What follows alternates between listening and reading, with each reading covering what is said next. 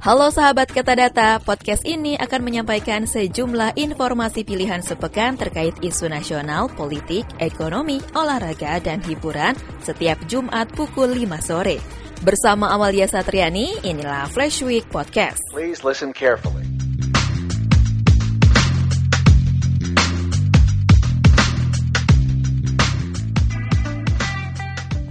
Jasad Emeril Khan Mumtaz, anak dari Gubernur Jawa Barat Ridwan Kamil telah ditemukan di cekungan bendungan Engihalde Swiss pada Rabu 6.50 pagi waktu setempat. KBRI Bern memastikan penemuan sosok warga negara Indonesia yang dilaporkan hilang di Sungai Are sejak 26 Mei lalu. Duta Besar RI untuk Swiss Mulyaman Haddad menyampaikan hasil investigasi forensik DNA jasad pria ini dilaporkan cocok dengan DNA milik Atalia Praratya, ibunda Eril bahwa hasil tes DNA bahwa jasad yang ditemukan kemarin adalah Ananda Emeril Khan Mumtaz atau Ananda Eril. Ridwan Kamil pun sudah mengajukan permohonan cuti ke Kementerian Dalam Negeri selama 11 hari untuk terbang ke Swiss untuk segera mengurus kepulangan atau repatriasi almarhum Eril ke Indonesia. Informasi lainnya, di tengah isu renggangnya hubungan Presiden Joko Widodo resmi melantik Megawati sebagai pimpinan Badan Pembina Ideologi Pancasila BPIP periode 2022 hingga 2027 pada Selasa lalu. Memang isu ini merebak lantaran silang pendapat soal calon presiden antara dua tokoh PDIP Ganjar Pranowo dan Puan Maharani. Walau begitu, kabar tersebut tertepis usai pelantikan. Keduanya terlihat berbincang hampir setengah jam. Jokowi pun menjelaskan mengenai isu keretakan ini saat peresmian Masjid At-Taufik di Lenteng Agung Rabu lalu. Ibu Mega itu seperti ibu saya sendiri, yang selalu penuh dengan rasa kepercayaan yang tidak pernah berubah. Kadang-kadang ada perbedaan antara anak dan ibu, yaitu wajar-wajar saja. Kita ke informasi ekonomi.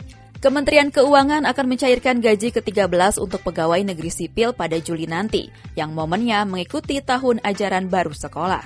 Besaran yang diberikan sama dengan pencairan tunjangan hari raya 2022, terdiri dari gaji pokok, tunjangan melekat, dan tunjangan kinerja sebesar 50 persen. Pemerintah menyiapkan anggaran 34,3 triliun rupiah untuk pemberian THR dan gaji ke-13 bagi ASN, PNS, dan pensiunan. Kita beralih ke informasi korporasi dan bursa. Semester kedua tahun ini, pemerintah berencana melakukan penambahan modal negara dan right issue atau hak memesan efek terlebih dahulu kepada 6 BUMN. Di antaranya, pemerintah akan mengalihkan kepemilikan saham di Semen Batu Raja kepada Semen Indonesia Nantinya pemerintah akan mempertahankan kepemilikan sebesar 51,01 persen atas semen Indonesia, sementara besarnya red issue belum diumumkan. Selanjutnya Waskita Karya memperoleh PMN sebesar 3 triliun rupiah dan akan menggelar red issue sebesar 1 triliun rupiah kepada publik. Adikarya mendapatkan PMN sebesar 1,89 triliun rupiah dan red issue sebesar 1,6 triliun rupiah. BTN akan menggelar right issue terkait alokasi PMN sebesar 2,98 triliun rupiah. Krakatau Steel akan melaksanakan right issue sehingga membuat porsi saham pemerintah berkurang dari 80% menjadi 60%. Terakhir, Garuda Indonesia memperoleh PMN sebesar 7,5 triliun rupiah dan right issue dua kali, yakni pada tahap pertama usai sidang PKPU pada 17 Juni mendatang dan tahap kedua pada awal kuartal 4 untuk tambahan dana dari investor strategis.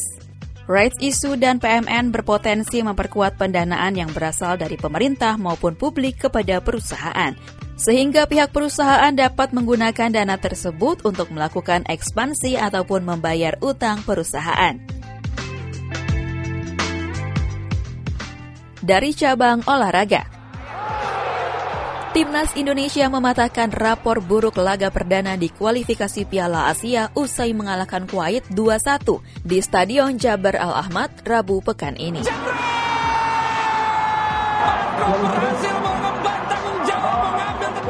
Ini merupakan kemenangan pertama Indonesia di laga perdana kualifikasi Piala Asia sejak 2003. Kemenangan Indonesia atas Kuwait di kualifikasi Piala Asia 2023 dicetak gelandang Mark Klok dari titik penalti pada menit ke-41 dan sepakan Rahmat Irianto pada menit ke-46. Selanjutnya tim asuhan Sinteyong akan menghadapi Yordania pada laga kedua grup A kualifikasi Piala Asia 2023. Laga ini akan digelar pada minggu dini hari pekan ini. J-Hope BTS akan menjadi musisi Korea Selatan pertama yang tampil di panggung utama festival tahunan Lollapalooza 2022. J-Hope akan tampil pada hari terakhir dalam festival yang berlangsung di Grand Park, Chicago pada 28 hingga 31 Juli 2022. J-Hope bakal satu panggung bersama para co-headliners Metallica, Dua Lipa, J. Green Day, serta musisi lainnya. Hadirnya J-Hope pada festival ini bermula saat Doja Cat membatalkan beberapa pertunjukan festival musim panasnya, termasuk Lollapalooza karena masalah dengan kesehatannya. Sutradara Todd Phillips mengonfirmasi sequel film Joker akan segera diproduksi melalui unggahan di media sosialnya yang menampilkan sang pemeran utama Joaquin Phoenix yang membaca naskah sequel film tersebut. Skrip yang dibacanya berjudul Joker, Folly Ado, ditulis oleh Phillips dan Scott Silver yang bekerja sama dengan sang sutradara sejak film pertama. Unggahan ini mengindikasikan Phoenix akan kembali memerankan tokoh utama Arthur Fleck. You just wanted to make fun of me. You're just like the rest of them. Sebelumnya, Phoenix tampil menawan dalam film Joker yang dirilis pada 2019 lalu. Berkat penampilannya, ia mendapatkan penghargaan Best Actor dalam ajang Academy Awards 2020 dan sejumlah penghargaan bergengsi lainnya.